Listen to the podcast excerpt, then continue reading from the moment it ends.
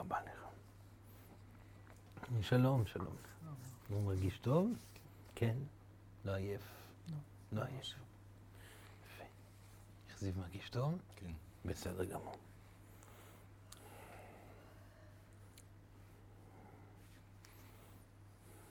יפה. שלום, שלום לכם. שלום. שלום, שלום. או, נפלא. סורן שמח מאוד להיות פה היום, במעגל הנפלא הזה, שאנחנו מאוד אוהבים להגיע הנה. אה, לאינטימיות שיש פה, לסוג האנשים, לרוב, נשים לרוב, כן, שמגיעות למעגלים האלו, אז אנחנו רוצים, גם גברים, אבל יש פה הרבה נשים בעיקר, אנחנו רק רוצים בבקשה, תנסו כבר עכשיו, בעוד הישויות נכנסות פה לחדר, תאפשרו לעצמכם להשתחרר מהתנגדויות וממועקות. תיגעו בבקשה במקומות שבהם אתם מרגישים מועקות, אם יש לכם בגוף. תנסו לשחרר ולתת לנו להעניק לכם. בנות יקרות, אתן יכולות להתקרב עם הכיסא אחת לשנייה. כן, שיהיה סוג של סגירה. תודה רבה, תודה רבה. אז אנחנו נעשה רגע סיבוב קצר, בשקט בבקשה, וכל מי שנמצא פה רק יגיד את שמו. ואיך הוא או היא מרגישים. בסדר? זה הכל. כן, בבקשה.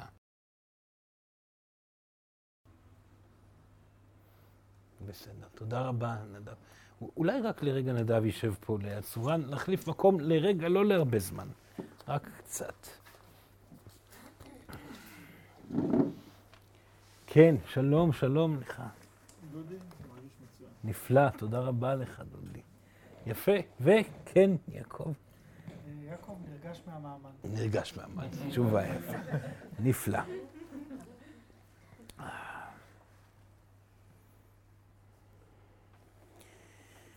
בסדר גמור.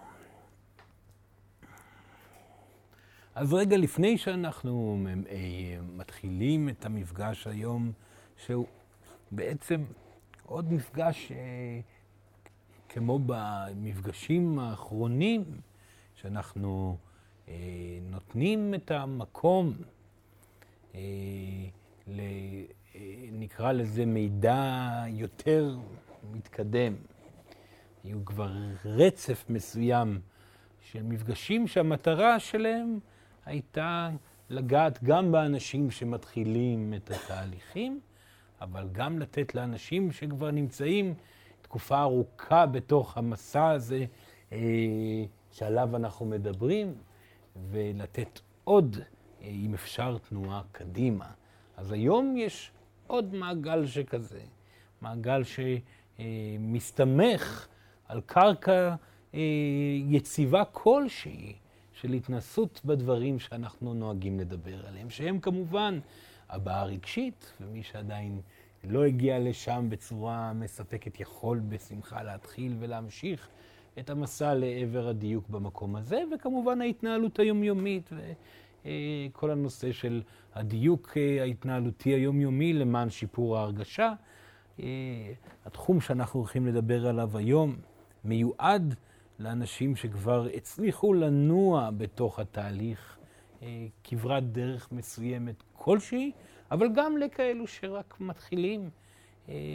רק חשוב היה לסורן לומר את זה, כי במיוחד כאשר אנחנו מדברים על דברים שהם קשורים ליכולות שהם ממעבר ליומיום, יש נטייה לאגו שלכם לבוא ולהשתלט על הסיטואציה ולהרוס כל חלקה טובה של התפתחות.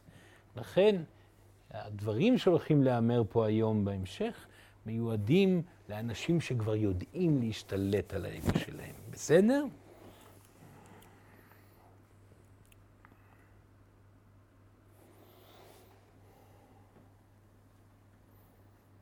מצוין, יכול לשבת. תודה רבה לך, נדב. אפשר קצת מים, בבקשה. לפני שסורן יתחיל ויפתח על הנושא, אנחנו באנו לדבר, סורן נתן לזה שם אה, מפוצץ שכזה, החוש השישי, אתם אוהבים כאלה דברים.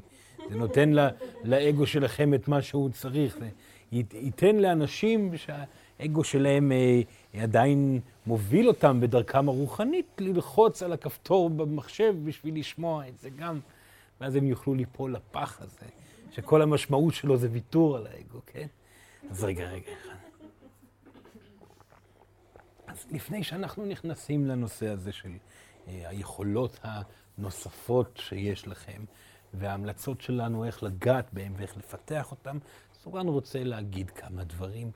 תקופה מאוד אה, אה, אה, לא פשוטה, נמצאת לא בגלל שיש כאן איזושהי קפיצה אנרגטית מיוחדת כלשהי, זה לא הסיפור, פשוט ככל שהרטט הופך ונהיה קיצוני יותר ומהיר יותר, ואתם כבר יודעים את כל זה, והקרמה הופכת ונהיית כמעט בלתי נסבלת, כי אתם פשוט, כל טעות קטנה כבר חוטפים סתירה קרמטית ולא מאפשרים לכם אה, אה, ליצור יותר מדי טעויות בהתנהלות ובמילים ובעשייה, ובעיקר ב, בהתנהלות התגובתית שלכם, או גם בהתנהלות הרגשית שלכם.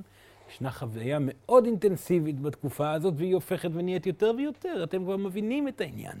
החיים הופכים ונהיים קצרים יותר, הימים עוברים מהר יותר, השעות כבר מגוחך כמה שאי אפשר לספור אותם עד אה, טסות לכם הידיים כמו מים בכף היד נוזלות בין, מבין הידיים שלכם. כל המרכיבים והמשמעויות של הגעה למרחק ומטרות וציפיות כבר לא מתחילות ולהיות משניות לחלוטין עם הקצב חיים המסחרר. תודה לאלה על כל זה. אבל ממעבר לזה, יש קושי מאוד גדול ופחד מאוד גדול שמטפס בגלל אובדן השליטה הכל כך מוחשי שאתם חווים במימד שלכם. יש אנשים שאינם מודעים למילים האלו שאנחנו מדברים עליהם, והם יצטרכו עם הזמן להיות מודעים, והם יהיו מודעים לזה. אנחנו באמת אה, יודעים שהמילים האלו יגיעו ויהפכו להיות שפת מפתח בעולם ככל שהזמן יעבור, כי פשוט הן צודקות, המילים האלה. זה לא משנה אם מאמינים בישויות, באלוהים, ברוחניות, זה לא משנה בכלל. המילים האלו הם האלף-בית של ההתנהלות ביומיום. אה, ולכן אנחנו יודעים שבתקופת התקשורת הנפלאה שלכם, המילים ירוצו לכל האוזניים שיבקשו תשובה, למרות שמדובר פה על איזושהי ישות הזויה שאומרת את הדברים האלו, המילים יגיע, יבואו ויאמרו אה, בכל הכיוונים. הבעיה היא שגם האנשים שלא יודעים את המילים האלו חווים את האינטנסיביות הזאת, ולכן הם מפחדים יותר, עצבניים יותר, כעוסים יותר, ואז גם עסוקים בעצמם יותר, ולכן יש אה, ביומיום אה, מקרי אלימות לא פשוטים שמגיעים יותר ויותר, והכעסים הם בלתי נשלטים, לפעמים קצת יותר מהעבר. סורן רק רוצה להזכיר לכם שבשביל שאתם תוכלו להיות רגועים, והכעס, כל אחד במידתיות שלו, הלא מדויקת שלו, לא יתפרץ החוצה, אם זה על הילדים שלכם, ואם זה על הקרובים שלכם, ואם זה אנשים שאתם רואים אותם ברחוב, כל מיני מקומות שלאחר מכן אתם כועסים על עצמכם, שהכעסים האלו יצאו מפיכם בצורה כזאת וכזאת, וחוסר דיוק אה, יצא מהפה שלכם, ואתם סובלים אחר כך סבל גדול על טעויות כאלו. חשוב לסורן להזכיר לכם שאתם יכולים לשלוט בזה. וחלק מאוד משמעותי מה... הורדה של הסף של הכעס, מעבר, ממעבר לביטוי של הרגשות ו, וכל הדברים האלו שאנחנו חוזרים ואומרים אותם, זה קבלת המציאות. זאת אומרת שאם יש לכם ילדים שלא נותנים לכם את היכולת לנוח ולהיות עסוקים בעצמכם, ותרו על הזמן לעצמכם. ותרו על הזמן למנוחה. תשכחו מחופש. תשכחו משבתות. תשכחו מאלמנטים שגורמים לכם להיות צמאים יותר ויותר, כי האגו, הוא לא יודע שובע. תיתנו לו שעה אחת של מנוחה, הוא ירצה שעתיים. תיתנו לו שעתיים ושלוש, הוא ירצה יום שלם. והורים הם חסרי סבלנות, ואז הם פתאום מוצאים את עצמם בתוקפנות וכעס, וגם אלימות כלפי הילדים שלהם, וזה משהו שאסור לעשות בתקופה הזאת, ותמיד היה אסור לעשות את זה, אבל במיוחד בתקופה של מודעות כזאת גבוהה. וחס וחלילה זה קורה במקומות העבודה, והיה את המקרה הזה שתוקשר היטב במדינה שלכם, שילדה הייתה צריכה אה, אה, להיפרד מהגלגול בגלל אה, מצב של חוסר סובלנות. זה קורה בהרבה מאוד מקומות, ולא נדבר על הורים ששוכחים את הילדים שלהם במכונית, זה מגיע בדיוק בגלל אותו מקום של חוסר יכולת אה, אה, לצאת מעצמם מרוב הפחדים והדאגות. תשלומים מאוד גבוהים מגיעים במקום הזה. לכן הפתרון הוא תמיד ויתור על עצמכם. קשה לכם שאין לכם זמן ואתם צריכים להיות עסוקים בעבודה שלכם, ותרו על הזמן שלכם. קשה לכם שאתם לא ישנים בלילה כי הילדים מתעוררים, ותרו על השינה שלכם. כל דבר שמפריע לכם ואין לכם ברירה אלא להתמודד איתו, אתם צריכים לוותר על מה שאתם כל כך רוצים. תמיד לזכור את זה. הפתרון הוא לומר לאגו בדיוק את מה שהוא לא רוצה לשמוע. בדיוק את המקום שבו הוא מתעצבן. מה, אז עכשיו לא יהיה לי כך וכך? כן, לא יהיה לך כך וכך. מה, אז עכשיו אני לא אוכל ולא יהיה לי זמן להפסקה בעבודה? כן, לא יהיה לך זמן להפסקה בעבודה. מה, אז עכשיו אצטרך לסבול את האדם שיושב לידי בעבודה כי שמו אותו שם והוא מפריע לי? כן, תנשום עמוק, תמצא את הדרך להתאזן בקיים. החיים האלו הם לא בהכרח שינוי המציאות, אלא הם ההשתנות שלכם בתוך המציאות. זכרו את זה, ילדים וילדות יקרים. בבקשה, תחסכו מעצמכם את המכאובים הגדולים האלו שמגיעים כאשר אתם מנסים לשנות בכוח את המציאות, ואז המציאות שמה את הגבולות לכם. הסיפור הזה הוא עתיק. הגיע הזמן להפוך להיות האנשים המודרניים האלה, שמצליחים להתאזן מול כל סיטואציה. מתחילים, מצליחים לעגל את הפינות כאשר אתם מגיעים למקום של קושי וחדות. מצליחים להתעגל פנימה בגמישות כאשר יש משהו שדוקר אתכם. זה העושר האמיתי. עליכם לזכור את זה ולהבין את זה היטב, היטב, היטב. שם, במקום הזה, לא משנה מה יהיה ניצב מולכם, אתם תזהו את עצמכם שלווים ומאוזנים. ולא משנה כמה דאגה תהיה לכם באותו רגע, וכמה לחוץ תהיה הסיטואציה הקיימת. אתם תנשמו עמוק ותצליחו לפעול את אותן פעולות שאתם עושים עם לחץ, ללא לחץ, ברוגע ובנעימות. הנעימות הזאת תפתור את הבעיה בעצמה. היא תשמן את גלגלי הגורל לעבר פתרון, בעוד אם תהיו לחוצים, חדים, קשים, מודאגים, מהירים מדי, קוצניים מדי, אסופים מדי, תוקפניים מדי, וכל דבר שמגיע, בסופו של דבר הרגש הזה ייצור מציאות כמו כל סיטואציה אחרת. רגש יוצר מציאות. לכן תוודאו בכך שלא משנה מהי המציאות שנמצאת בחייכם, הרגש הוא במקום נעים. וזה דורש ויתורים על הדברים הקשים ביותר, שהם לרוב מה שהאגו חשב שמגיע לכם. לא מגיע לכם כלום. אתם בסך הכל בני אדם. תקבלו את זה. תנמיכו את עצמכם למקום הראוי. תפעלו בדיוק שם.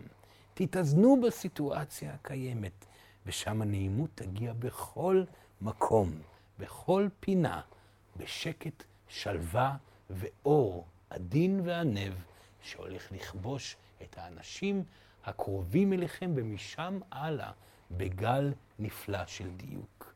זאת המטרה, וזאת ההמלצה שלנו בתחום הזה. זה רק כמה מילים שסורן היה חייב לומר בהתחלה. קצת מים, ואנחנו נתחיל את הפגישה.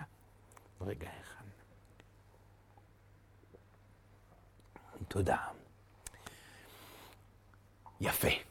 אז בואו נדבר ונתחיל לדבר, וסורן חוזר ואומר, מי שבא הנה למפגש הזה ושומע את המפגש הזה בבית, בשביל להפוך להיות קוסם גדול שמזיז את הריהוט שלו בבית בישיבה על ידי אה, תנועות של האצבע, ייכשל בזה. טוב? אין כאן שום דבר כזה שאתם יכולים להשיג. כל כוחות העל שלכם נמנעים ממכם בגלל המטרה. ההרפייה היא הדרך, וההרפאיה האמיתית אומרת שהדבר האחרון שאתם רוצים לעשות זה להצליח להזיז את הכיסא, וכך משום מה הדבר קורה. אתם כמובן אדם שהרפא באמת, גם לא ייחס סיטואציה קסומה שנוצרת מול עיניו אל עצמו. ממש לא, הוא ידע טוב מאוד שלא מדובר עליו, כי מדובר פה על הרפאיה. משהו זז בחדר, אולי דרכו, אבל הוא לא ניסה, וכו' וכו' וכו'.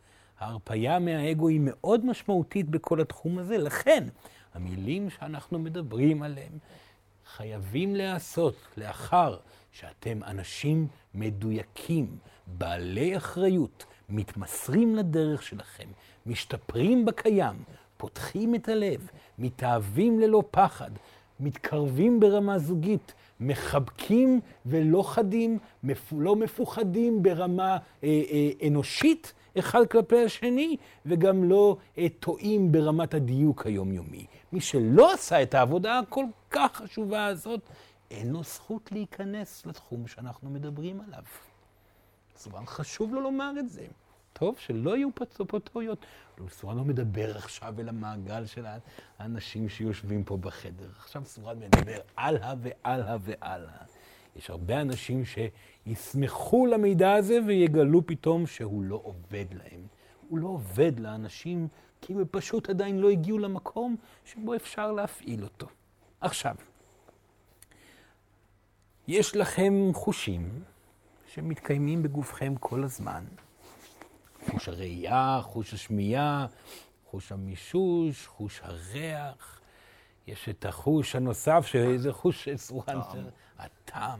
איזה חושים, חושים משניים שכאלה. אבל עובדים, עובדים יפה, מתארים את המציאות שסביבכם, ואתם יכולים לקלוט בעזרתם מידע מעניין מאוד.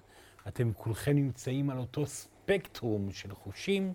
ברוב המוחלט של המקרים, כאשר אתם רואים אדם, אתם יכולים לתאר אותו אחד לשני, ויהיה דמיון בראייה, ודמיון בשמיעה, ודמיון גם בריח לפעמים. אה, אבל החושים שלכם מאוד מוגבלים. אתם צריכים להבין שהחושים שלכם, אפילו מדובר על חוש השמיעה לדוגמה, הוא אה, פועל ברטטים מאוד מאוד מסוימים. זאת אומרת, אם ניקח 100% של יכולת שמיעה, אתם עומדים על מספר אחוזים, אולי 5 אחוזים. אתם הייתם, עם השמיעה שלכם, יכולים לשמוע דברים מופלאים, אם היה, חוש השמיעה היה יכול להיות מפותח בצורה נוספת. ישנם בעלי חיים לידכם ששומעים בספקטרום הרבה יותר גבוה ממכם. יש חושי, אה, ישנם דגים בים שלכם, הלוויתנים, שמתקשרים מצד אחד של העולם לצד השני. אתם יודעים את זה? אולי, אולי אתם כבר יודעים את זה. אבל כן, זה קיים. חוש השמיעה הוא כל כך מפותח, שבצד אחד של העולם לוויתן אחד מדבר והשני שומע. אתם רחוקים מאוד מזה. מאוד רחוקים מהיכולת, לדוגמה, כן, אבל מדובר גם על ראייה. אתם קולטים תנועה של ראייה מאוד מאוד מוגבלת. הגלי אור שאתם קולטים אותם הם גלי אור שזזים אה, בצורה מאוד מסוימת. במילים אחרות, סביבכם יש אין סוף יצורים שחיים שאתם לא מודעים אליהם. חלק גדול מהם זה אנחנו הישויות. שנמצאות ברטט אחר לחלוטין ממה שאתם נמצאים בו. אתם יכולים לפתח את היכולות בעזרת טכנולוגיה, וקורים יותר ויותר חידושים טכנולוגיים מדעיים לחלוטין, שמגלים את ממדי התקשורת שקיימת בעולם הפיזי בין בעלי חיים ובין בעלי חיים שלא, דגים, ציפורים, שלא ידעתם שהם מתקשרים באיכות וברמה כזאת, בגלל שגלי התקשורת שלהם לא היו, לא היו בטווח השמיעה, הראייה, הריח הכימי שלכם, התגובה, הקולטנים הכימיים לא פועלים באותה צורה וכו' וכו' וכו'. ככל שאתם תתפתחו טכנולוגית, אתם תזהו שקיימים יותר ויותר אה, אה, יצורים סביבכם. אה, בעלי מודעות כמובן. תוכלו ל- ל- ללמוד איך לתקשר עם, עם דברים שאתם כרגע לא מעיזים לה, אפילו לחשוב שאתם יכולים לתקשר איתם, כמו צמחים, כמו אה, שאתם יכולים. אה, אה, אפילו כל, כל גוף אשר נמצא בצורה אחידה, אה, שיש לו סוף ויש לו התחלה, נמצא בחיות מסוימת, הוא פשוט רוטט ברטט שהוא כרגע מרוחק מכם. וזה משהו שמפריד אתכם מאוכלוסיות של יצורים שנמצאים סביבכם. היכולת שלכם לספוג את המידע הזה תלוי ביכולת הטכנולוגית שלכם שהולכת ומתפתחת, אבל לאט. וכאן אנחנו באים ומבקשים מכם להבין שישנו חוש אחד שמחובר לכל המין האנושי, שיכול לזכות במגע עם רוב מוחלט מהאנרגיות שנמצאות סביבכם. שלא נדבר גם על מגע אנרגטי, כי אנחנו מדברים על אנרגיה כמובן. החוש השישי הזה שסורן מדבר עליו הוא המגע האנרגטי, זאת אומרת הרגשי, רגש ואנרגיה, שאתם יכולים לזכות ביכולת המאוד ברורה להרגיש ולחוות חוויות אנרגטיות בסביבה שלכם. ישנם אנשים שכבר פיתחו את היכולת הזאת. ישנם אנשים שגם נולדו עם היכולת הזאת, שזאת גם בעיה. אה, אנשים שנולדו עם היכולת הזאת לפני שהם עשו את הפעולות של הדיוק אל מול האגו, משתמשים בזה לרוב בצורה לא נכונה, ואז מאבדים את עצמם לדעת וחושבים מחשבות כבר אה, עברו לגמרי. יש הרבה מאוד מקרים כאלו שאנשים השתמשו ביכולת האנרגטית והרגשית הזאת, ופשוט עפים ליקומים אחרים ולא משתמשים בזה בקרקע. אז אנחנו שמחים לתת את המידע הזה גם לאנשים האלו שהיכולת הזאת קיימת, אבל האגו שלהם גרם ליכולת לא להיות רלוונטית, וגם לאנשים שאין להם את היכולת הזאת, ואתם, רוב האנשים שאין להם, לא, זאת אומרת, לא פיתחו את החוש השישי הזה עדיין, לכם יש מתנה מאוד גדולה שמחכה לכם, אם תחליטו לעשות את הדברים שסורן הולך לדבר עליהם היום. עכשיו, המטרה שלכם היא להתחיל לזהות את המימד האנרגטי. כי אתם יודעים מה מחובר לכל הנשמות והישויות והגופים החיים והמתים, או החיים, אה, אה, החיים לאחר המוות שנמצאים ביקום באינסוף שלכם? כולם חוב... נמצאים חברים בתנועה האנרגטית. ובעזרת מודעות אנרגטית אתם יכולים לחוות הכל. והשאלה שנשאלת היא איך אפשר לקבל את היכולת ללמוד את האנרגיה. הדרך הטובה ביותר לזכות בכלי האנרגטי זה ללמוד את עצמכם דרכו. הגוף הפיזי שלכם בפנים הוא המגרש המושלם ללימוד האנרגיה. לא בחוץ, אלא בפנים. איך עושים את זה? חווים הרגשות בגוף, וזוכרים שכל רגש שנע לכם בגוף הוא אלמנט אנרגטי. זאת אומרת, מי שחווה עכשיו מועקה, מישהו חווה מועקה עכשיו שיאמר, ירים את היד שלו מי שחווה מועקה. זה מצוין. מועקה כלשהי, זה גם אם היא קטנה שבקטנות, בחזה, בראש, בצוואר, בעורף, בכתף, יש תקיעות מדובר פה על תנועה אנרגטית, היא לא פיזית, זה לא באמת אומר שאתם חולים או משהו קרה בגופכם. יש פה מצוקה, תנועה אנרגטית תקועה בתוך הגוף שלכם. אתם יכולים לחוות אותה, יכולים לזהות אותה, לשים לב איפה היא יושבת בגוף, לתת לה אפילו צורה פיזית.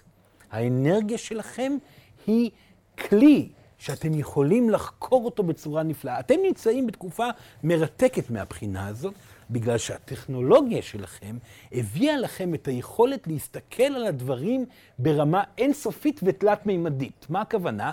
אתם יכולים בעזרת המכשיר הזה, המכשירים שיש לכם, לבוא אל תמונה, ואנחנו רואים אתכם עושים את זה, להעביר אותה עם האצבע, בקלי קלות. אתם יכולים לקחת תמונה ו- ולעשות עם, אה, אה, עם האצבעות תנועה, ופתאום אתם נכנסים לתמונה יותר קרוב. אלו הם דברים שכבר לא נמצאים בדמיון שלכם. יש לכם את הרעיון הזה של משחק אינסופי בתוך מערכת. האנרגיה שלכם היא עובדת באותה צורה. אתם יכולים עכשיו לעצום את העיניים, לזהות מועקה במקום מסוים בגופכם, ואז בעזרת אותם כלים, פשוט להתקרב אל המועקה, להסתכל עליה מסביב, לראות את הצורה והמבנה שלה, להיכנס אליה פנימה, להזיז אותה מצד ימין לצד שמאל, לשחק איתה אנרגטית, והנה, אתם כבר בשליטה אנרגטית מסוימת. המודעות שלכם כלפי חוויות אנרגטיות בתוככם זה משהו שהוא לא דמיוני. יש לכם חוויות אנרגטיות. תמיד כשסורן פותח את הדברים האלה, אז שואלים את סורן, מה, לדמיין? על מה, לא דיברנו בכלל על לדמיין, מדובר פה על רגש. אתם חווים אותו, זה לא דמיון. תראו אותו, תעצמו את העיניים, תיכנסו לתוך גופכם, תזהו את הצורה של הרגש, תזהו את הצבע שלו, תזהו את התנועה שלו, תזהו איך הוא מרגיש לכם כאשר אתם מבטאים אותו, תזהו תנועתיות בתוך גופכם. צורה מדבר על אנרגיה רגשית כרגע, לא על אנרגיה פיזית. גם על אנרגיה פיזית אפשר לעשות את זה. זאת אומרת, מקומות שבהם כבר כואב לכם בגוף, גם זאת אנרגיה יותר דחוסה, יותר קשה, אבל גם בה אפשר להיכנס. למרות שהיא שמיכה יותר, אפשר להגדיל אותה, לראות את המבנה שלה, את המראה שלה, וגם אותה אפשר להזיז. סורן דיבר על זה בעבר, זה מפתח להחלמה. כאשר אנרגיה פיזית, אתם כבר מספיק מודעים לאיך לשחק איתה משחק.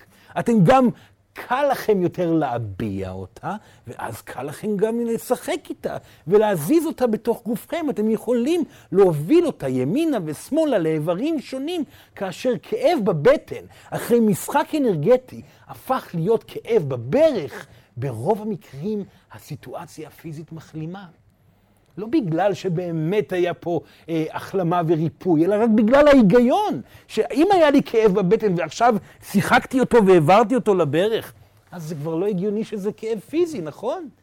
המודעות האנרגטית הזאת, יש בה מתנה גדולה, כי היא תיתן לכם הבחנה ברורה מאוד כלפי מהי אנרגיה, והיא תיתן לכם את היכולת להבין שמה שאתם לא יודעים שקיים בגופכם, ניתן עדיין לשינוי. שימו לב, כי אם סורן יבוא ויגיד, השולחן הזה, אני יכול לשחק איתו אנרגטית, והוא הולך להתפורר פה על הרצפה, זה לא אפשרי. המודעות שלכם חזקה מדי, השולחן הזה עשוי מעץ, והוא עשוי ממתכת, והוא עומד במרכז החדר, ואין שום דבר שישבור אותו אלא אם נביא פטיש ונשבור אותו. יש כל מיני היגיון שהוא לא אנרגטי, הוא שכלתני, שמקבע את השולחן כמו שהוא. לעומת זאת, בתוך גוף שלכם, הכל יכול לקרות. עד הרגע שאתם הולכים לרופא, והרופא אומר לכם, יש לכם מחלה. באותו רגע הקלפים הפסיקו להסתובב ויצא קלף אחד ברור. הרופא אמר. זה לא אומר שבאמת המצב הוא כזה, אבל הרופא אמר. באותו רגע שמשהו נאמר, הובחן על ידי כלים ברורים ומדעיים, כמו שהשולחן נמצא מולכם בחדר, כך המחלה קיימת בתוך גופכם. או הסיטואציה הפיזית קיימת בתוך גופכם. למרות זאת, אתם יכולים שעה לאחר מכן להחליט החלטה שאתם לא נכנעים לדבר הזה, ואתם כן חוקרים את הכאב, וכן חוקרים את ההרגשה, ומביעים את הרטט האנרגטי הזה החוצה ומוציאים אותו מגופכם, או כן מחליטים להשתנות בהתנהלות שלכם למען זה שהחוויה האנרגטית והרגשית תשתנה גם כן, וכן מחליטים לשנות את ההתייחסות שלכם לאנרגיה ולהזיז אותה בתוך גופכם, וכך גם המצב הפיזי הולך להשתנות. הכלים האלה עדיין קיימים, וזה כלי נפלא לריפוי. סורן ממליץ לכל אחד מכם, כי לכולכם יש מכאובים. כאב בטן, כאב בשיניים, כאב ברגליים, כאב בטוסי, כאב בכל מיני מקומות. תעצרו רגע, תבדקו מהי האנרגיה הזאת שנמצאת בתוככם, שיוצרת את הדבר הזה, ותתחילו לשחק איתה, להביע אותה. במיוחד אם מדובר פה על כאב, כאבים יכולים להשתנות מתוך המודעות האנרגטית הזאת. כאשר אתם מצליחים להיות מודעים לגופכם האנרגטי הרגשי והאנרגטי הפיזי, אז רק כאשר אתם מודעים לזה, אתם יכולים להפוך את המודעות האנרגטית הפנימית, שנמצאת מתוך קולטנים אנרגטיים בתוך גופכם הלא ידוע, כי אתם לא יכולים לראות מה יש בתוככם, אתם יכולים לעצום את העיניים ולשחרר את הקולטנים כלפי חוץ. ושם אתם תראו עולם אנרגטי שלם. האנשים שישבו סביבכם, אדם שמודע למעבר האנרגטי בתוך גופו, יעצום את עיניו, וישתמש באותו כלי ויזהה בדיוק את הנוכחות האנרגטית שנמצאת סביבו. מי הוא האדם שיושב פה ומי הוא האדם שיושב כאן. מה החוויה הרגשית שלו ומה החוויה הרגשית שלו. פתאום אתם יודעים תנועה, אנשים מכירים את זה. ישנם אנשים שבעזרת כלים שכאלה שכבר טמועים בהם, יכולים לראות אדם אה, מולם, ופשוט לזהות מה הוא מרגיש, מה מצבו, איפה המכאובים שלו, מה מצבו, זה כבר תהליך אה, שנוצר התקד... אה, על ידי התנשאות גבוהה וגדולה בדבר. וסורן חוזר ואומר, אדם שלא טיפל באגו שלו, לא מקורקע, לא התנסה בזוגיות בצורה נכונה וידע להתמסר ולהתגבר מעל פחדים, לא לקח אחריות בחיים שלו והולך בעבודה שלו בהתמסרות מלאה בקיים, עדיף שלא ייגע בתחום הזה. כי רק כאשר יש לכם אחריות ויציבות ואיזון והתגברתם על האגו שלכם, הכלי הזה יהיה נקי מניסיון של האגו להתגבר ולהצליח ולהיות גדולים וחכמים יותר וכתובים בספרי ההיסטוריה. לכן הכלי האנרגטי הזה שסורן מדבר עליו, יש בו גם את היכולת לזהות מה נמצא סביבכם באנשים שנמצאים סביבכם, אבל גם את היכולת לזהות אותנו הישויות, נשמות שחולפות בחדר. מישהו פעם הרגיש נוכחות בחדר? מי הרגיש פעם נוכחות בחדר לא ברורה? להרים את היד מי חווה חוויה כזאת. נפלא. זה אומר שבתוככם קיים הכלי האנרגטי הזה, אפשר לפתח אותו. איך? פנימה, לא החוצה, פנימה. לפתח, לפתח, לפתח, והנה החוש השישי הזה הופך ונהיה זמין יותר. וזמין יותר. ואם אתם ענבים איתו ורוצים אה, אה, אה, להעניק איתו, לא מתוך ניסיון להוכיח שום דבר, אלא רק מתוך דברים קטנים וטובים, אתם יכולים לעזור במילים. לתמוך באנשים בצורה הכי נכונה, לשפר את הרגשתם, כי אתם תדעו בדיוק מה להגיד, ואיך להגיד, ואיך להתנהג אל מול כל סיטואציה. וממעבר לזה, אתם יכולים לחוות אותנו. אתם תזהו אותנו. אתם, כאשר תקראו לסורן, אתם תרגישו את סורן נכנס לחדר. לסורן יש אנרגיה מאוד ברורה. ואתם כן יכולים לזכות במודעות שאנחנו הישויות נמצאות איתכם מעבר לזה. מערכת היחסים איתנו, הישויות, תתחיל להיות הרבה יותר זמינה. וממעבר לזה, מערכת היחסים עם המתים תהיה בהתאם. וממעבר לזה, אתם תתחילו להבין את המשמעות שכל דבר חי סביבכם. כל, וזה הזוי שסורן צריך להגיד את זה, אבל כן, כל דבר חי סביבכם. כל ציפור, כל כלב, כל אבן, כל עלה, כל פרח, כל פרי, כל דבר שנמצא בתוככם, שאתם יכולים להרגיש אותו, לראות אותו, כל מכונית שיצרתם, כל דבר שיש בו תנועה אנרגטית בתוכו, יש לו חיים משלו. כן, אפשר להרגיש אנרגטית מכונית, חד וחלק. כל מכונית והמנוע שלה, כל מכונית והמעבר של כלי הדם והדופק שלה והנשימה שלה והאופי שלה, היא חיה, היא קיימת. אתם יצרתם אותה, אבל היא קיימת, וכך כל מכשיר טלפון שלכם וכל דבר אחר שקיים בזכות עצמו. אתם מייצרים בעצמכם חיים. המודעות האנרגטית הזאת תהיה מודעת להכל. וזה שם אתכם במימד אחר, שאליו אפשר להיכנס רק עם אחריות בקרקע.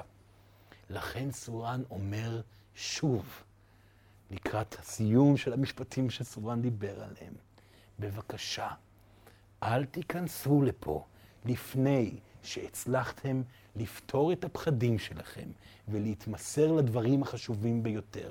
כי אדם שלא הצליח להתמסר אליהם, בסופו של דבר ימצא את האגו שלו מתמסר בתהליך האנרגטי הזה, וזה, ילדים, כמו בעבר, כי היו הרבה כאלה שעשו את זה כבר, יעשה רק רע. המתנה הזאת היא זמינה לכם, אבל צריך להתייחס אליה בחוכמה, בדיוק ובתואר. מצוין. זה הזמן לשאול שאלות, ותשאלו בבקשה, כי הנושא הזה הוא כן רלוונטי לרבים מהיושבים פה. כן, בבקשה, ענתי.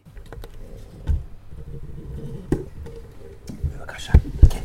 קורה לי שאני, כאילו, קרה לי נגיד אתמול בלילה שאני יושבת בסטודיו ואני כן מרגישה, אבל זה יכול גם להפחיד אותי ממש. ברמה שאני, וואו, כאילו, רגע, אני אדליק את האור, טוב, יאללה, אני אלך הביתה, אני ארוץ את הדברים שלי מהר, ברמה כזאת, כאילו, שזה, שזה מפחיד. מה כל כך מפחיד מודעות של נוכחות אחרת סביבכם. אני לא יודעת איך להסביר את זה, זה כאילו תחושה של פחד. מה? הטענה שהעלית את זה היום, כאילו ממש, זה קרה לי אתמול בלילה, אמרתי, וואי, כאילו, אני...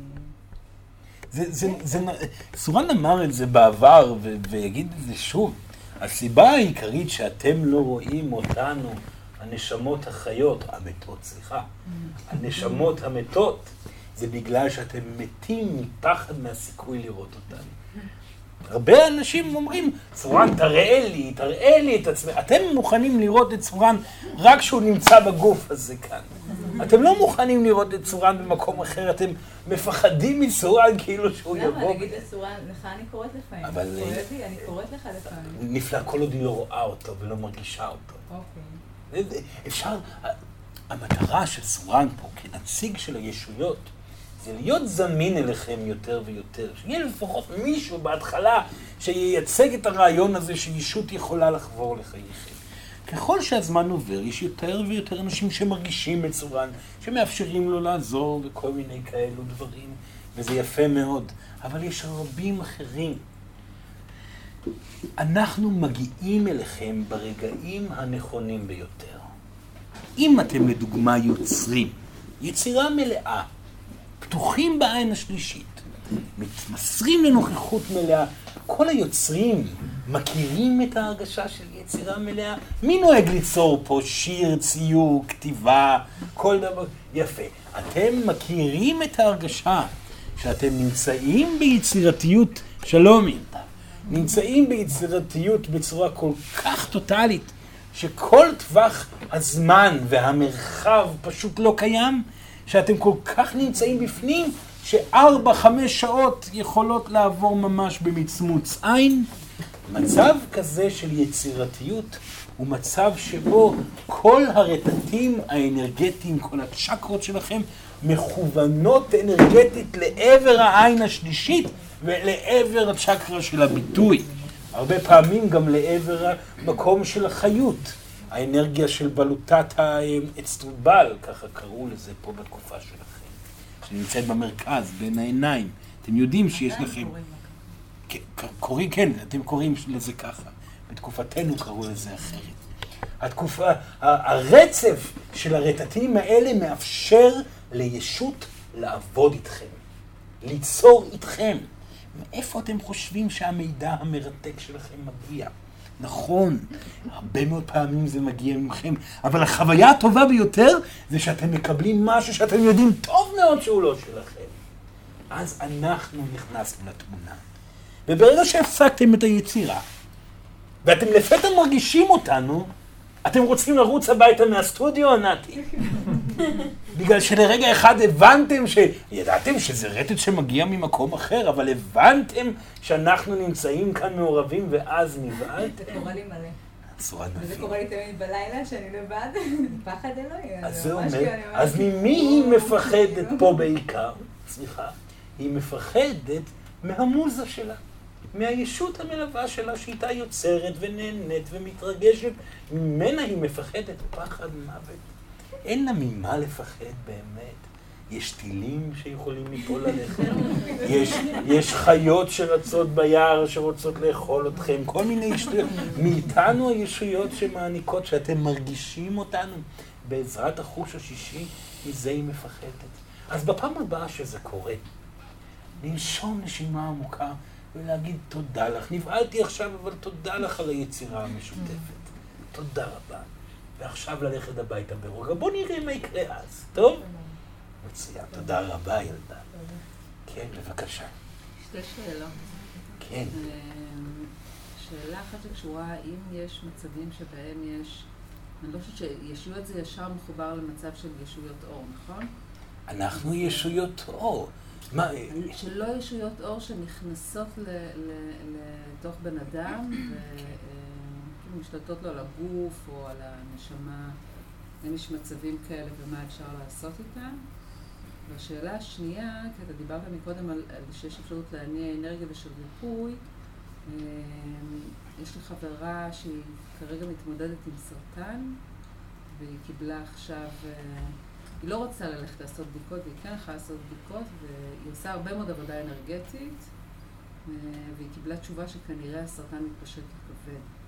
אז, אז איך אפשר בדרך הזאת שאתה דיברת עליה עכשיו, לעשות עם זה עבודה כדי, כדי לשחרר את ה... זו שאלה מאוד חשובה. בסורן הולך לענות עליה עכשיו. שאלה לא פשוטה בכלל, בסורן עכשיו הולך לענות עליה. השאלה שנשאלת היא איך אפשר להירפא ממחלה סופנית. שאלה מאוד חשובה, והיא תצטרך את מי שהולך לשמוע את התשובה הזאת, וזה רלוונטי לו, להיות מאוד מאוד אמיץ. אז זאת השאלה שסורן הולך להתעסק איתה כבר עכשיו. דבר ראשון, עליכם להבין שבשביל להחלים ממשהו, אתם צריכים להגיע למצב שבו התוצאה המפחידה ביותר של המחלה כבר לא מאיימת. זאת אומרת, שאדם שרוצה להחלים ממחלה סופנית, עליו להגיע למקום שבו המוות לא מפחיד אותו, אלא הוא אפילו שלם איתו במידה מסוימת. עליו להגיע למצב שאנרגטית הוא כבר לא מפחד מכל הגורמים שיכולים אה, אה, להפריע בתוך ההידרדרות הזאת. ישנם אנשים שקשה להם להיות בחוסר שליטה. וישנם אנשים שקשה להם לקבל נתינה. ישנם אנשים שקשה להם להיראות לא יפים. וישנם אנשים שקשה להם להיראות חלשים. ישנם אנשים שקשה להם להודות בחולשה. וישנם אה, אנשים שקשה להם אה, אה, אפילו להביע רגש. כל אחד והסיפור שלו. העבודה היא חייבת להיות מאוד מקיפה, וצריכים להגיע למקום שבו קבלת המקרה הקשה ביותר, תוך כדי הבעה רגשית מאוד עוצמתית בזה, עם כל מה שעלול לקרות וכל הפרידה שתהיה וכל המחשבות שיחשבו האחרים, כל הדבר הזה מובע רגשית עד השלב שבו האדם, שכרגע רק נמצא בסכנה של החמרה, לפני שהמחלה הפכה להיות תוקפנית במיוחד, מגיע למקום של השלמה, ומתחיל לחיות את חייו, דבר ראשון, מתוך הקלה והבנה שאם זה המצב, הוא כבר מקבל את זה, וכל עוד זה, יש לו זמן לחיות, וזה מגיע רק אחרי הבעה רגשית מספקת, בתהליך של קבלת מציאות בצורה קשה ביותר. כל עוד יש לו זמן לחיות, הוא הולך ליהנות ולהיות מדויק. ואם הולכת להיות פרידה, הוא הולך להיפרד בצורה הנכונה והטובה ביותר, וישאיר לעצמו את הזיכרון הטוב ביותר בחיים, וישאיר לאחרים את הנוכחות הטובה ביותר שלו. המקום הזה, שבו אדם מקבל את מצבו הפיזי עם המוות ועושה את כל התהליך עצמו, כאשר הוא מתחיל להיות מאושר בסיטואציה, בדומה כמו שסורן מדבר על זוגיות. סורן אמר את זה הרבה פעמים, אדם שרוצה זוגיות צריך להשלים עם הסיכוי להיות לבד לחלוטין. באותו רגע כאשר אדם משלים עם הסיכוי להיות לבד לחלוטין, הוא חוגג את חייו ללא זוגיות, הוא לא תלוי בזה. אז באותו סיטואציה קורית גם במחלה קשה כל כך ונוראית כל כך. כאשר אדם מקבל את הסיכוי למוות ורואה בזה משהו שהוא כבר לא מאיים עליו וחוגג את חייו בשלמות גם עם סכנת המוות שמרחפת מעליו, הוא בעצם לא צריך את הסיבה הפיזית להגיע לתובנה הזאת. ושם מגיע הריפוי. זה לפני התהליכים האנרגטיים. זה לפני המשחק האנרגטי, לפני כל מה שסורן אמר קודם. מחלה סופנית דורשת את הפרידה האולטימטיבית ואת האומץ הגדול ביותר, ואת ההבעה הרגשית החזקה ביותר, ולאחר מכן את העבודה האנרגטית.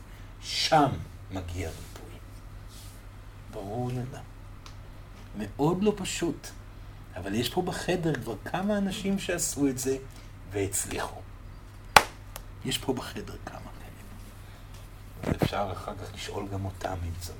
טוב? אה, השאלה השנייה הייתה קטנה אל מול השאלה הראשונה. אה, אה כן. Mm. לגבי אנרגיות קשות. כן, זה קיים, סורן לא יכול להגיד שלא. ישנם יצורים אפלים, וישנם יצורים שנוהגים לתקוף. וישנם אנשים שמשחקים משחק כזה של ריקוד של שדים עם אותם יצורים, ולכן הם גם עטופים בהם. אבל סורן אומר דבר ראשון בצורה מאוד מאוד פשוטה.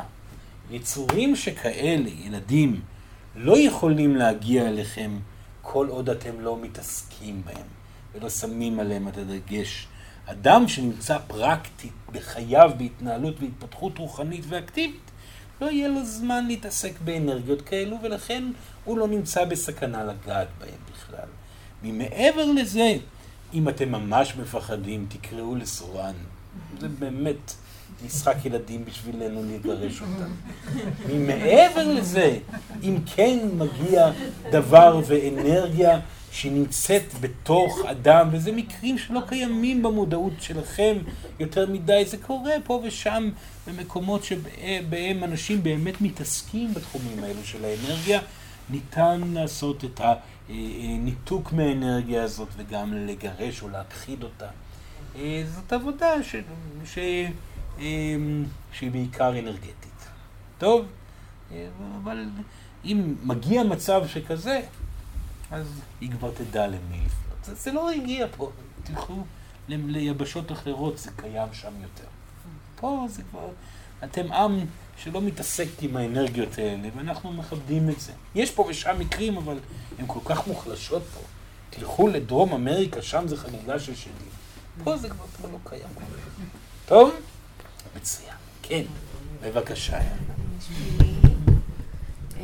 יש לפעמים מצבים שאני כאילו בחלל של חדר, נגיד, מרגישה בהבזק, כאילו יש משהו בצד ואני מסתכלת וכמובן לא רואה כלום.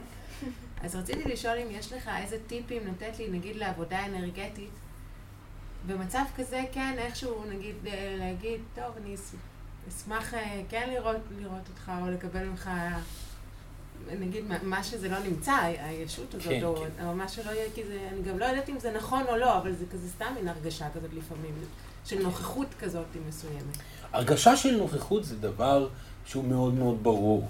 זאת אומרת שאתם חווים הרגשה של נוכחות, הגוף שלכם רועד ברטט של נוכחות.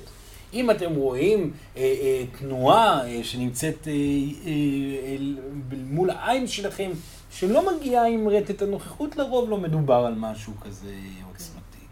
אה, הדרך העיקרית להגיע למקום שבו אתם יכולים להיות יותר בתקשורת עם סיטואציה, ולא, אתם לא סתם רואים את זה בזווית העין ברוב המקרים, כי פשוט בזווית העין תנועת האור היא שונה.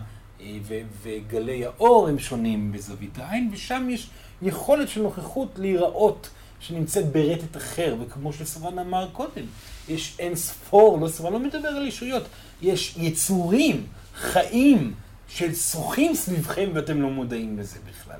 הם לא קשורים לעולם המתים וחיים בגלגולים משלהם, לפעמים אתם גם רואים אותם. אתם רואים, ברוב המקרים אתם יכולים גם לראות אותם, אלו הם יצורים שאתם הולכים לגלות בהתקדמות הטכנולוגית שלכם. אז, אז מה לעשות אל מול הדבר הזה?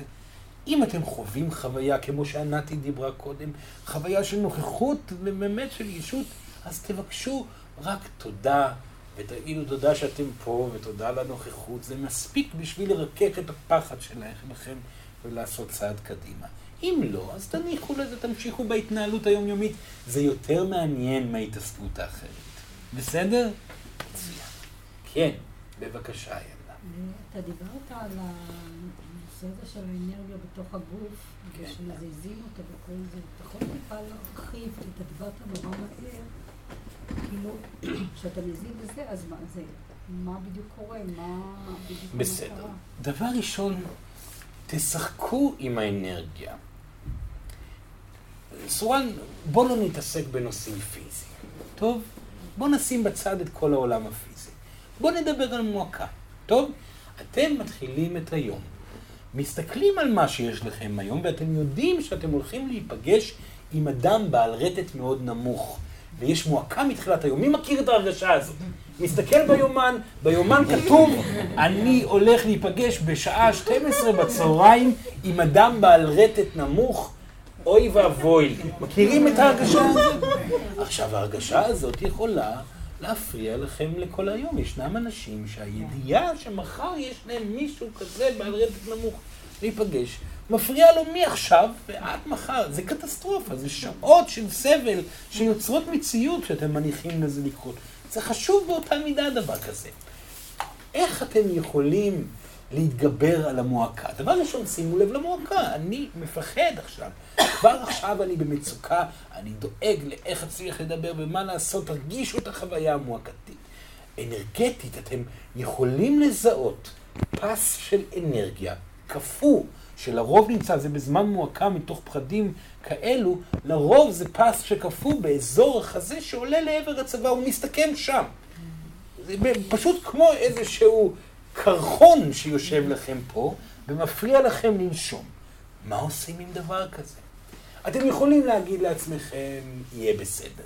אתם יכולים, זה לרוב לא תורם, אבל אם אתם תהיו מודעים אנרגטית, הדבר היחידי שתצטרכו לעשות זה לדחוף את עצמכם לחזית האנרגטית.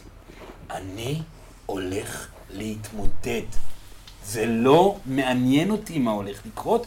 מעכשיו והלאה אני אתמודד עם כל מה שהולך להגיע אליי היום. למה פשוט ככה מספיק? אני פה, יציב, נוכח, לוקח אחריות, נעתי עם האנרגיה קדימה. זה מי שבמודעות אנרגטית יכול לעשות בלי מילים. הנה שלוש ארבע והנה אני פה. כל החזית האנרגטית התחממה והקרחון נעלם. זאת תנועה אנרגטית של אדם שמודע למה קורה בפנים. בואו נעלה עוד חרדה, סתם. בואו נגיד אה, אה, משהו רע קורה לאדם אהוב עליכם. טוב, זה יכול לפרק אתכם, במיוחד אם מדובר על ילדים. הדאגה שילד עובר סיטואציה קשה, או אדם קרוב נמצא בבעיה ואתם מודאגים אליו מאוד, אתם לא יודעים מה יקרה איתו, אם הוא סובל או לא סובל. שימו לב לאנרגיה, זאת אנרגיה מאוד שונה. היא שייכת לאזור הראש. מי שיהיה מודע ליכולת ויקשיב, הוא יזהה שהאנרגיה מתאספת באזור המצח דווקא. היא יושבת בצורה כזאת, היא מכבידה על העיניים ויוצרת אתכם עייפים וכבדים ועצובים. כל האנרגיה רצה פה, היא רטט. לפעמים זה גם עולה לעבר מועקה במקרים, אבל סורה מדבר על מה שכרגע נעצר. שימו לב, הרטט האנרגטי הוא שונה לחלוטין, יש פה צבע אחר לגמרי. עכשיו, מה אדם יכול לעשות בסיטואציה כזאת? סיטואציה כזאת יכולה להשתנות מהר מאוד אם הוא מודע אנרגטית. בסופו של דבר ההתמודדות עולה פה פעם נוספת, כי אנחנו מדברים על מועקות שהניצחון עליהן זה ניצחון של על הפחד. מדובר על אנרגיה שאומרת, הילד הזה יהיה בסדר, הוא עובר את הדברים שהוא צריך לעבור, או האדם עובר את הדברים שהוא צריך לעבור בדיוק כמו שאני עברתי אותם. אם לא הייתי עובר את הדברים שאני צריך, שהייתי צריך לעבור, לא הייתי אני כמו שאני עכשיו. אני משחרר את האדם הזה לדרך שלו, וכאשר אפגוש אותו, אני אתן לו את התשובות שאני צריכה או צריך לבוא ולהגיד לו.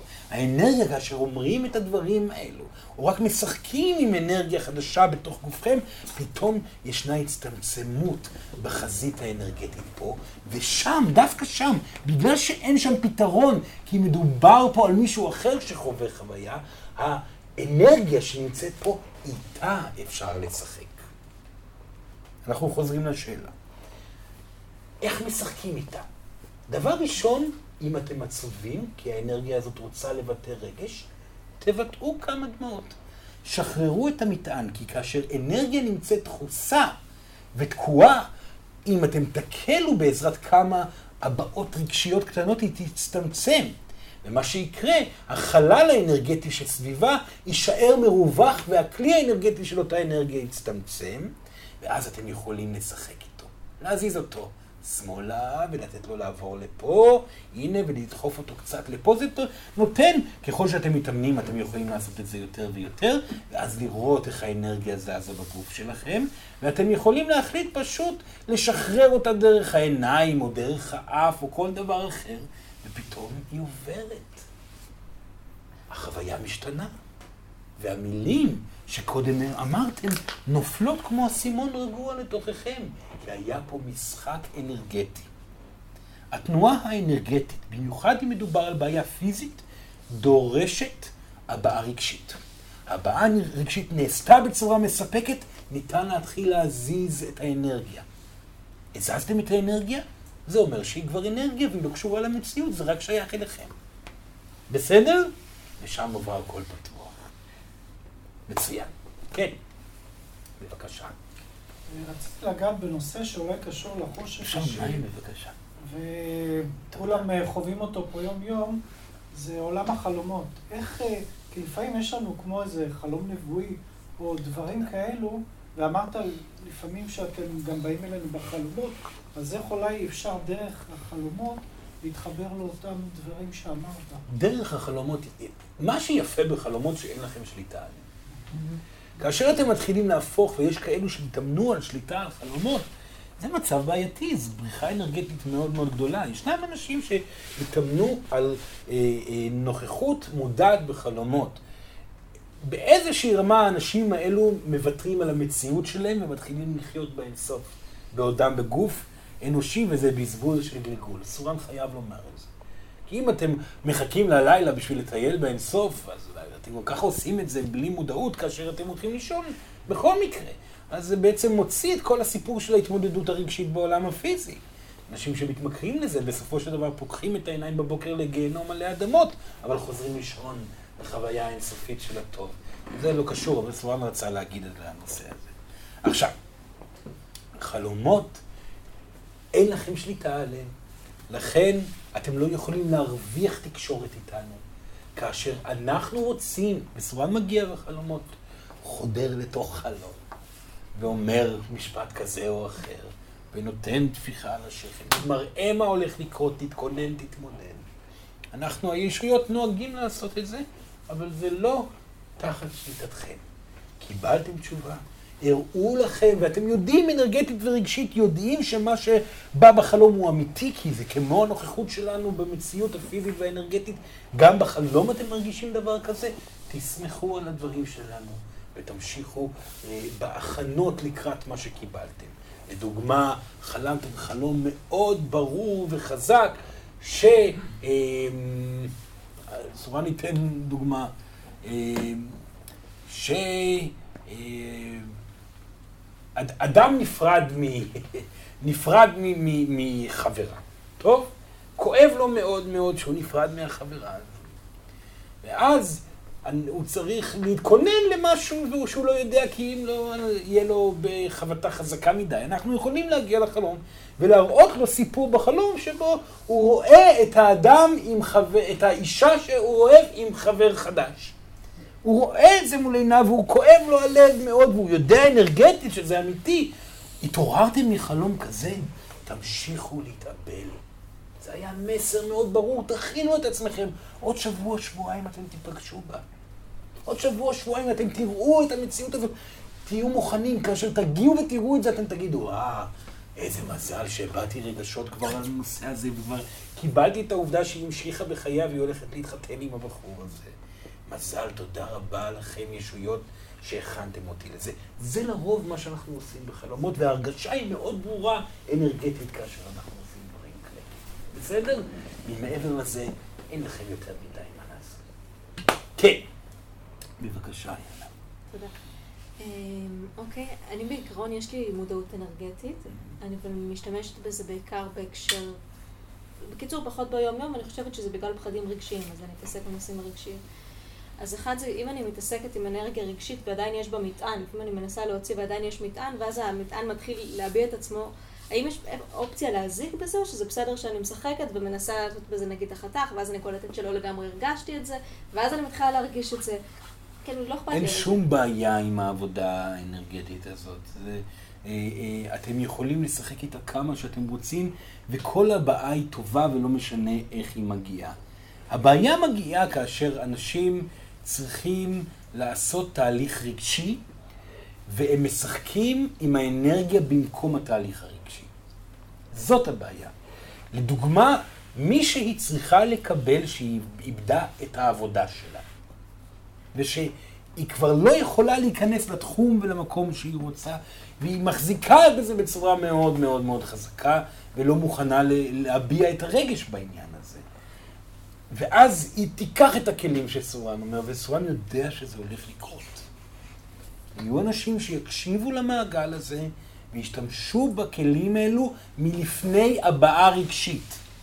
וכאשר דבר כזה קורה, ומתייחסים אנרגטית למועקה מבלי להביע את הרגשות, המועקה לא תיפתר, הפוך, זה יכול להיות קטסטרופלי, כי המועקה ת, תזוז מבלי הבעת מטען רגשי למקומות אחרים בגוף ללא מודעות ותיצור מחלות.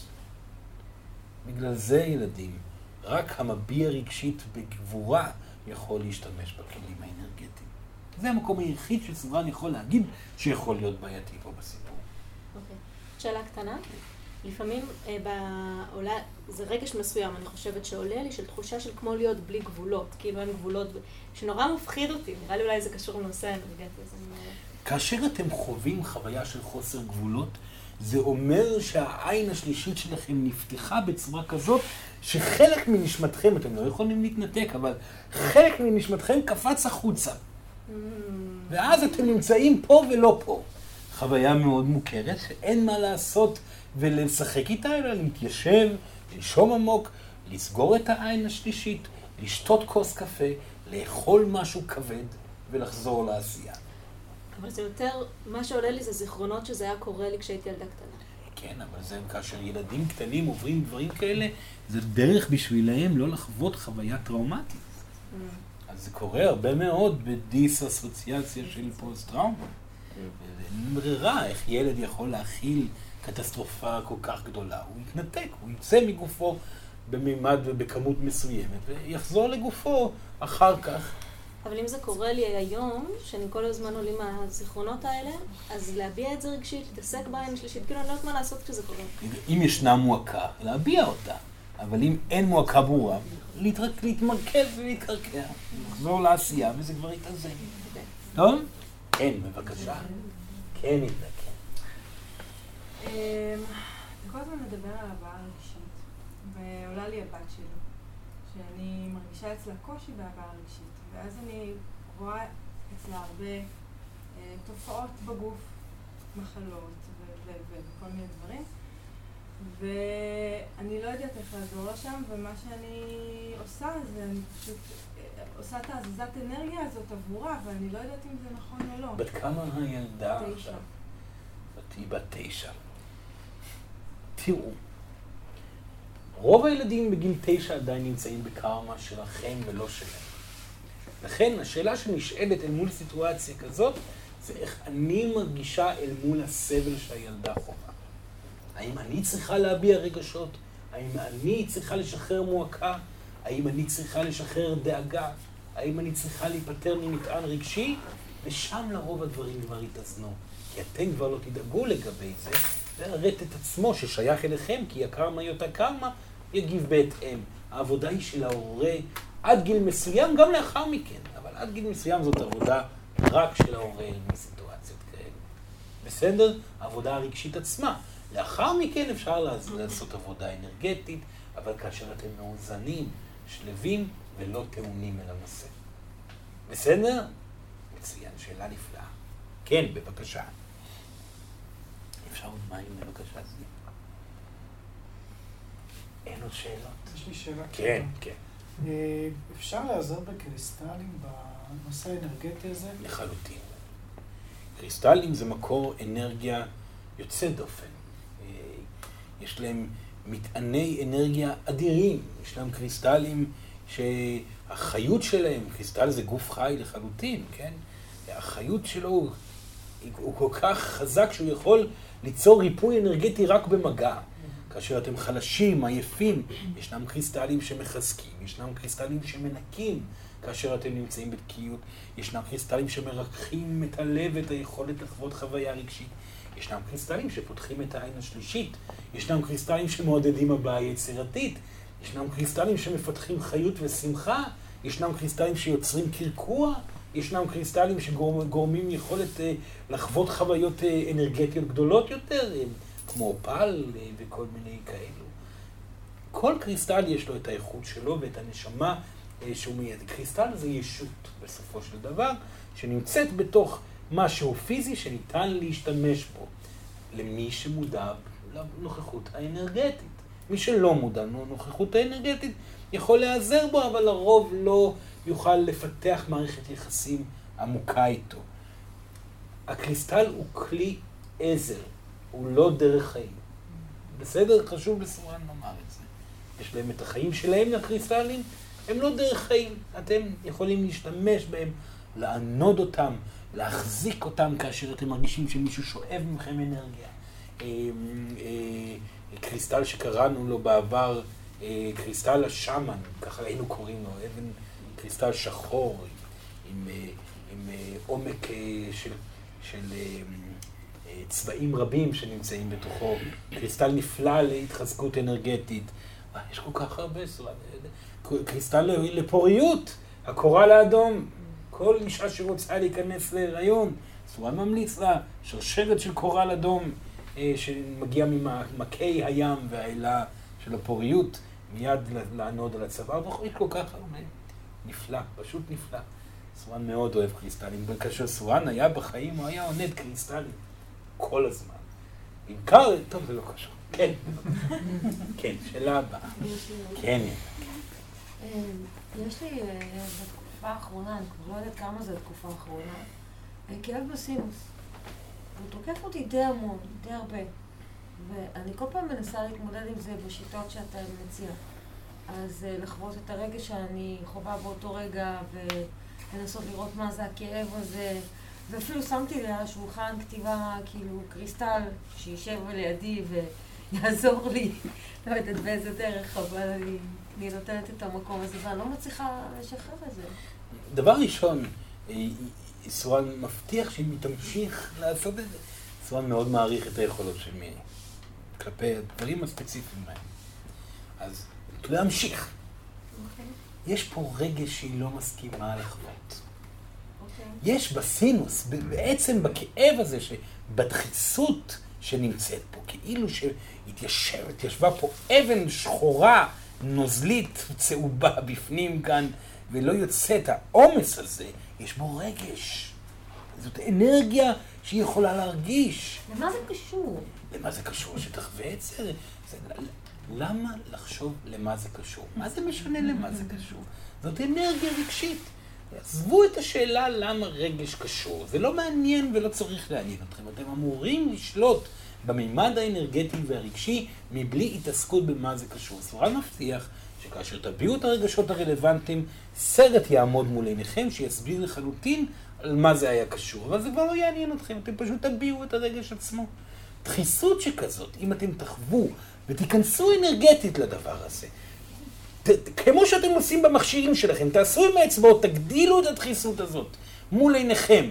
אתם יכולים להגדיל אותה כמה שאתם רוצים. תגדילו אותה בצורה כזאת ותיכנסו פנימה אליה, תחוו את המצוקה, את הכאב, את ה... את ה אמ, זה בעיקר כאב רגשי, פחד אה, ש, שמגיע, איזושהי קטסטרופה אה, שמגיעה וחוסר אונים. החוסר אונים הוא מאוד ברור אל מול האנרגיה הזאת. הנה הרגשות זמינים, אה, אתם יכולים להשתחרר, להביע אותם מבלי להגיד מהם הרגשות. פשוט לתת למטענים האנרגטיים לצאת, עד שזה ירד בכמות, ואז הגיע הזמן למשחק האנרגטי. אני רוצה לשאול עוד משהו ברשותך. לפני המון שנים עשיתי פעם ויפאסנה. בוויפאסנה מלמדים איזושהי טכניקה שקשורה לנשימה ולתחושה שעוברת בגוף. ובתהליך הזה הם לימדו אותנו לא להתעכב ב, בדבר הזה שעובר בגוף, לא להתעכב בו, אלא לתת לו לעבור בגוף. ואני התעכבתי. הייתי חייבת להרגיש מה זה. בבוקר התעוררתי עם מצח, כי זה היה באזור המצח, התעוררתי עם מצח מעוות, כאילו, אני לא יכולתי לצאת מהחדר. העצם התאבתה לי, לגמרי, זה היה מפחיד. ו- ומאז אני פחדתי להתעסק ב... פחדתי להתעסק בדברים, כאילו, כן. אתה מבין מה אני אומרת? כן, כן, כן. דבר ראשון, כל חוויה פיזית שכזאת שקורית כאשר אתם מתמסרים לאנרגיה רגשית שחולפת אה, דרככם, היא בעלה, ברת שינוי. שום דבר לא תקוע פה. בעיקר אם משהו הופיע פתאום, ככה פתאום באותה כן, צורה יכול. באמת. יפה, אז זה רק סורן רוצה להגיד למי שיחווה דברים כאלה בעבר. דבר שני, מדובר פה על האשמה, ילדה. מדובר פה על אשמה. אמרו לה לא, היא עשתה כן, חטפה מכה, אוי ואבוי לי. זה ב- רגש, אל תלכו סחור סחור מדי. בסדר? ברגע שהיא הביעה את האשמה וכעסה ואמרה, אני לא עושה את זה יותר אף פעם, אני מבטיחה, אני אשתנה מפה והלאה, לא אטעה בזה. היה שחרור מטען רגשי, והמצח חזר לעצמו. טוב? מצוין. כן. כן, בבקשה. רציתי לשאול על החוויה שאחרי המוות, כן. המוות הפיזי. אה, באחת ה- באחד המעגלים האחרונים סורן אמר שהוא ימתין לנו שם וייתן לנו כיף. אה, אבל שמתי לב שיש חוויות מאוד שונות של אחרי מוות. יש את האנשים שיש להם חוויית כמעט מוות, near death experience, שהם מדברים על המנהרה ועל האור ועל פגישת ישויות. יש כאלה שנתקעים בעולם אפל ש... ורע, רגשות רעים, כן. או נתקעים ומתבוננים על קרוביהם בצורה עם הרבה מאוד סבל. מה, מה, מה קובע איך אדם יחווה את, את, את המוות ולמה זה כל כך שונה? המוות מאוד תלוי באדם עצמו. חוויית המוות היא תלויה בכמה הוא נמצא במקום של, אה, אה, נקרא לזה אמונה אינטואטיבית. אנחנו כמעט כבר לא נתקלים בנשמות שנפטרות והולכות מהעולם הפיזי ונתקעות פה. הנושא הזה של רוחות רפאים הוא מודה ישנה יותר. זה היה משהו שהיה תחביב של פעם, בגלל שנשמות שנתקעות, שנמצאות במימד של סבל בחיים וממשיכות למימד של סבל בהמשך, לא מודעות ברוב המקרים שהם בכלל סיימו את החיים שלהם. הן נשארות באותו, באותה תנועה קבועה של החיים השקטים והבודדים שלהם בתוך הבית הבודד שלהם. קשה להוציא אותם מהלופ האנרגטי שבו הם נמצאים. כמובן שכל מי שיושב פה בחדר לא יזכה לחוויה כזאת, כי אתם יושבים עם ישות פה. אז זה לא יכול לזכות לקרות לכם, וגם אם כן, ותבהלו, וזה, אז אה, תוך כמה רגעים, בסופו של דבר, אחרי שתביעו קצת רגשות אחרי המוות, כבר יהיה לנו פתח לבוא, להיכנס ולהגיד ולהזכיר שהכל בסדר. אז זה מאוד תלוי אם הנשמה כבר חוותה את הסיטואציה של אובדן השליטה הרגשי, וכבר יודעת איך להביע את הרגשות במצב כל כך קשה, ולקבל אותו כמו שהוא, ולהתקדם ממנו הלאה. אם נשמה יודעת לעשות את זה אחרי המוות, והגיעה למקום קודר, מביעה את הכאב, משתחררת ממטען רגשי שנוצר שם במוות, ואומרת, בסדר, זה כאן אני תקועה לנצח, ואני... אותו מהלך שקורה בכל תחום. באותו רגע כאשר היא מתחילה לחוות חוויה יותר ויותר טובה, וזה מה שיפה ברטטים גבוהים יותר ולא בעולם הפיזי. שם זה קורה באופן מיידי. כי אם נשמה עשתה תהליך רגשי של הבעת כאב ותסכול ופחד, וזה קורה מיד אם היא רואה שיש אופל אחרי המוות, אז לאט לאט ההרגשה משתפרת ואור נוצר, ועוד אור, ועוד אור, ועוד אור, ואז פתאום הכל משתנה, כי הרטט הוא הרבה יותר מהיר. אז חוויית השינוי היא כל כך uh, מהירה במצבים כאלה, ושם מיד אנחנו כבר נכנסים ועוזרים. אז כמעט לא מגיע מצב כזה של תקיעות כבר. ישנן נשמות שאנחנו דואגים להן, אה, שתקועות כבר גלגולים אה, אה, של שנים פה במימד הזה, ולא מוכנות לקבל שהן צריכות להביע רגשית, או, או שבאמת יש פה מוות שקיים, או, או, או, או כועסות וטעונות כלפי מישהו, ובחרו להישאר בבית כי זה הדבר הכי חשוב, וכל מיני, זה רוחות רפאים. זה סך הכל בני אדם. בני אדם מפוחדים בחיים, ולא, שלא מצליחים להביע רגשות, ממשיכים להיות מפוחדים גם אחרי החיים. אתם לא נמצאים שם, וגם אם תהיו שם, אם תמותו ותראו שחור וקטסטרופה, תתחילו לבכות. תבכו על כמה נורא היקום הזה. תבכו על זה שאתם גם אחרי המוות נשארתם בחיים, בסבל האיום והנורא. שחררו את המטען, וכמו כל דבר שיגיע אחרי זה, אתם תרגישו הקלה, ושם מיד תהיה תגובה אנרגטית פיזית שם, ואז אנחנו ניכנס כבר בהקלה הזאת. לא נחכה יותר. טוב? תודה על ההדרכה. בבקשה, בבקשה, כמובן. כן. איך אה, מתאזנים מול אה, תדר נמוך? נגיד מקום עבודה עם תדר מאוד נמוך, וכמה מזה זה התדר, השיקוף שלי, של התדרים שלי.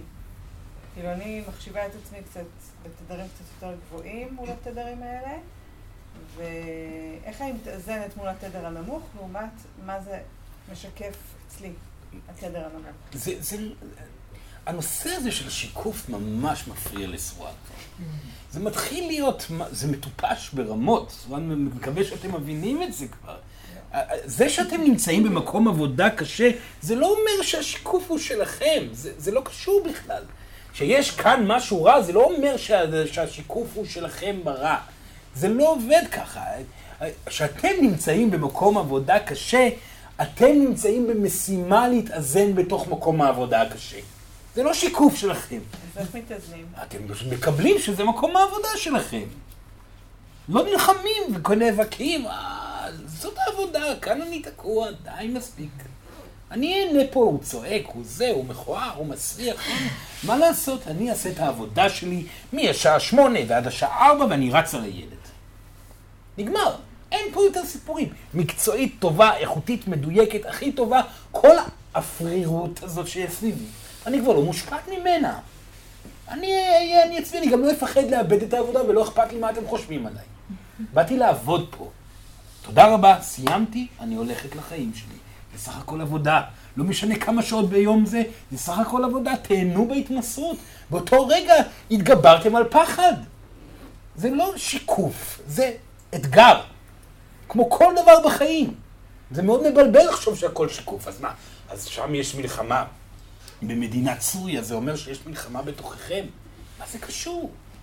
השאלה היא האם אתם מדויקים אל מול הסיטואציה. זאת אומרת שאם אתם מרגישים שאתם חייבים לעשות משהו, תעשו משהו. אם אתם מרגישים שכרגע אתם לא צריכים לעשות שום דבר, אל תעשו שום דבר. מה שנעים הוא הפעולה. זה העניין. טוב?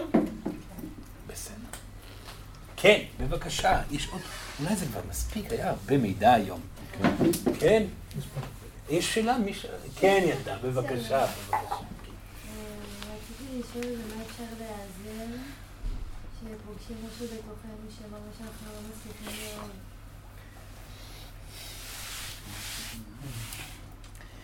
כאשר אתם פוגשים משהו בתוככם שאתם לא אוהבים בתוככם, אתם צריכים דבר ראשון לכאוב את העובדה שזה קיים בתוככם כמה שצריך.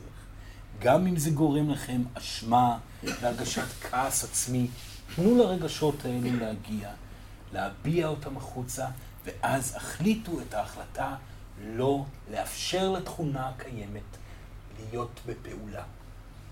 החלטה מאוד מודעת, שאני לעולם לא אחזור יותר על הטעות הזאת, אף פעם, אף פעם, אף פעם. וזה מגיע רק אחרי הבעה מספקת של רגש ואשמה. שינוי אמיתי בפיזיות הופך אתכם לחדשים. בסדר? מצוין. כן, כן, סליחה ילדה, כן, נשמח לשמוע את השאלה שלה. סורן אמר אה, קודם שבשביל אה, לזכות בזוגיות צריך אה, לשחרר את הפחד מלהיות לבד. זה פחד שמלווה אותי המון המון זמן. ובכל זאת, יצאתי מזוגיות ואני נכנסת לזוגיות. ונכנסת לעוד זוגיות ועוד זוגיות, והפחד לא משתחרר. ואני לא באמת מצליחה להיות לבד. אני לא יודעת אם להתמסר למערכות יחסים שהן מגיעות, או לוותר עליהן ולהיות לבד. לא. דבר ראשון, אם יש מערכת יחסים שמרגישה לה טוב, להתמסר. בסדר? לא לחשוב פעמיים. אבל זה תמיד מרגיש לי טוב יותר מלהיות לבד. לא, לא, לא, לא, לא יותר מלהיות לבד. זה לא הנושא, זה נושא של חוויה של נעימות וכיף אמיתי. כן. ושמחה והתרגשות. כן. אהבה, תשוקה, כל הסיפור הזה. אני כבר לא יודעת אם אני יודעת מה זה אהבה, או שזה בריחה מהפחד. לא, לא, לא. אם היא מרגישה חוויה של טוב, התרגשות, כן. פתיחות לב, התאהבות, זאת אהבה. אוקיי. שתהיה עם זה. בסדר? שלא, היא, היא לא צריכה עכשיו לחוות את הלבדות אם היא לא רואה סיבה לכך. לבדות חווים, או כאשר יש אבל מאוד גדול שרוצה להיות מובע, ולא הובע עדיין, יש לה דבר כזה להביע? אבל מאוד גדול על הפרידה מהזוגיות שהייתה לה? למה לא? בגלל שהיא התאבלה כבר בסוף הזוגיות תוך כדי, נכון ילדה? היא עשתה את העבודה תוך כדי. כל הכבוד, זאת עבודה מדויקת. תוך כדי תנועה, להתאבל, לסיים את האבל, תוך כדי שהוא נמצא בבית, ולהיפרד כבר שכבר אין אבל. אז הנה, היא עשתה את זה. היא יצאה לעבר הדרך החדשה, היא נהנתה כאשר היא יצאה החוצה? היה לה כיף בלבד? היא לא מפחדת מהלבד. שתפסיק לספר לעצמה סיפורים. טוב? כי היא עברה אבל, התמודדה אל מול הלבדות, חגגה את הלבדות, והגיע גבר טוב יותר. נכון או לא? יותר. לא טוב יותר? אז שתהנה ממנו כל עוד היא יכולה, כי מהר מאוד, מתוך הניסיון שהיא כבר עברה בעבר, היא הולכת להיפרד ממנו אם הוא לא טוב יותר. ואז היא תוכל להיות עוד פעם לבד ובשמחה. אבל לא רוצה לפגוע באף אחד. אין ברירה. אין ברירה, כמו שפגעו בכם, ותודה לאלה על כך, כי לא הייתם מגיעים למקום שאתם נמצאים בזכות הפגיעה, כך תפגעו באחרים. הפגיעות זה, זה, זה, זה, זה, זה המנוע של כל הסיפור. אז אין לכם דרך לא לפגוע, תהיו מדויקות תוך כדי.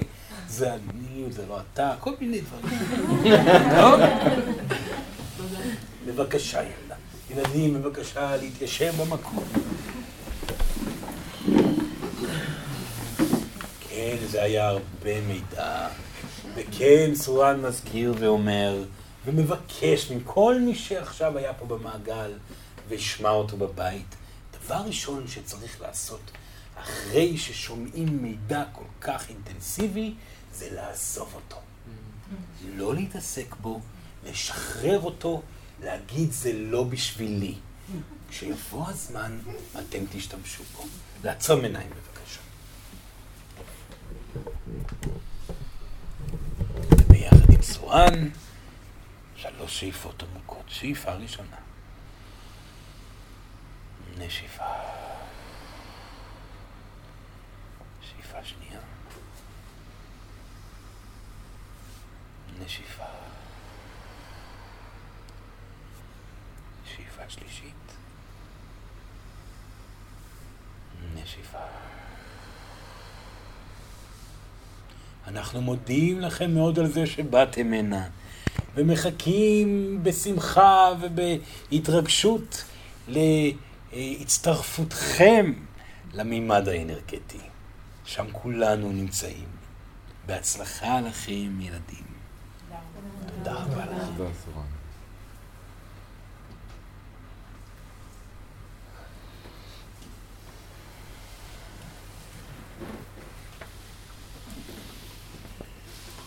יופי, חבר'ה. יופי, אז שיהיה לכם ממש בכיף. ובהצלחה לכולם. וזהו, עוד חודש אנחנו עוד פעם פה במעגל ברמות מנשה. ביי. ביי.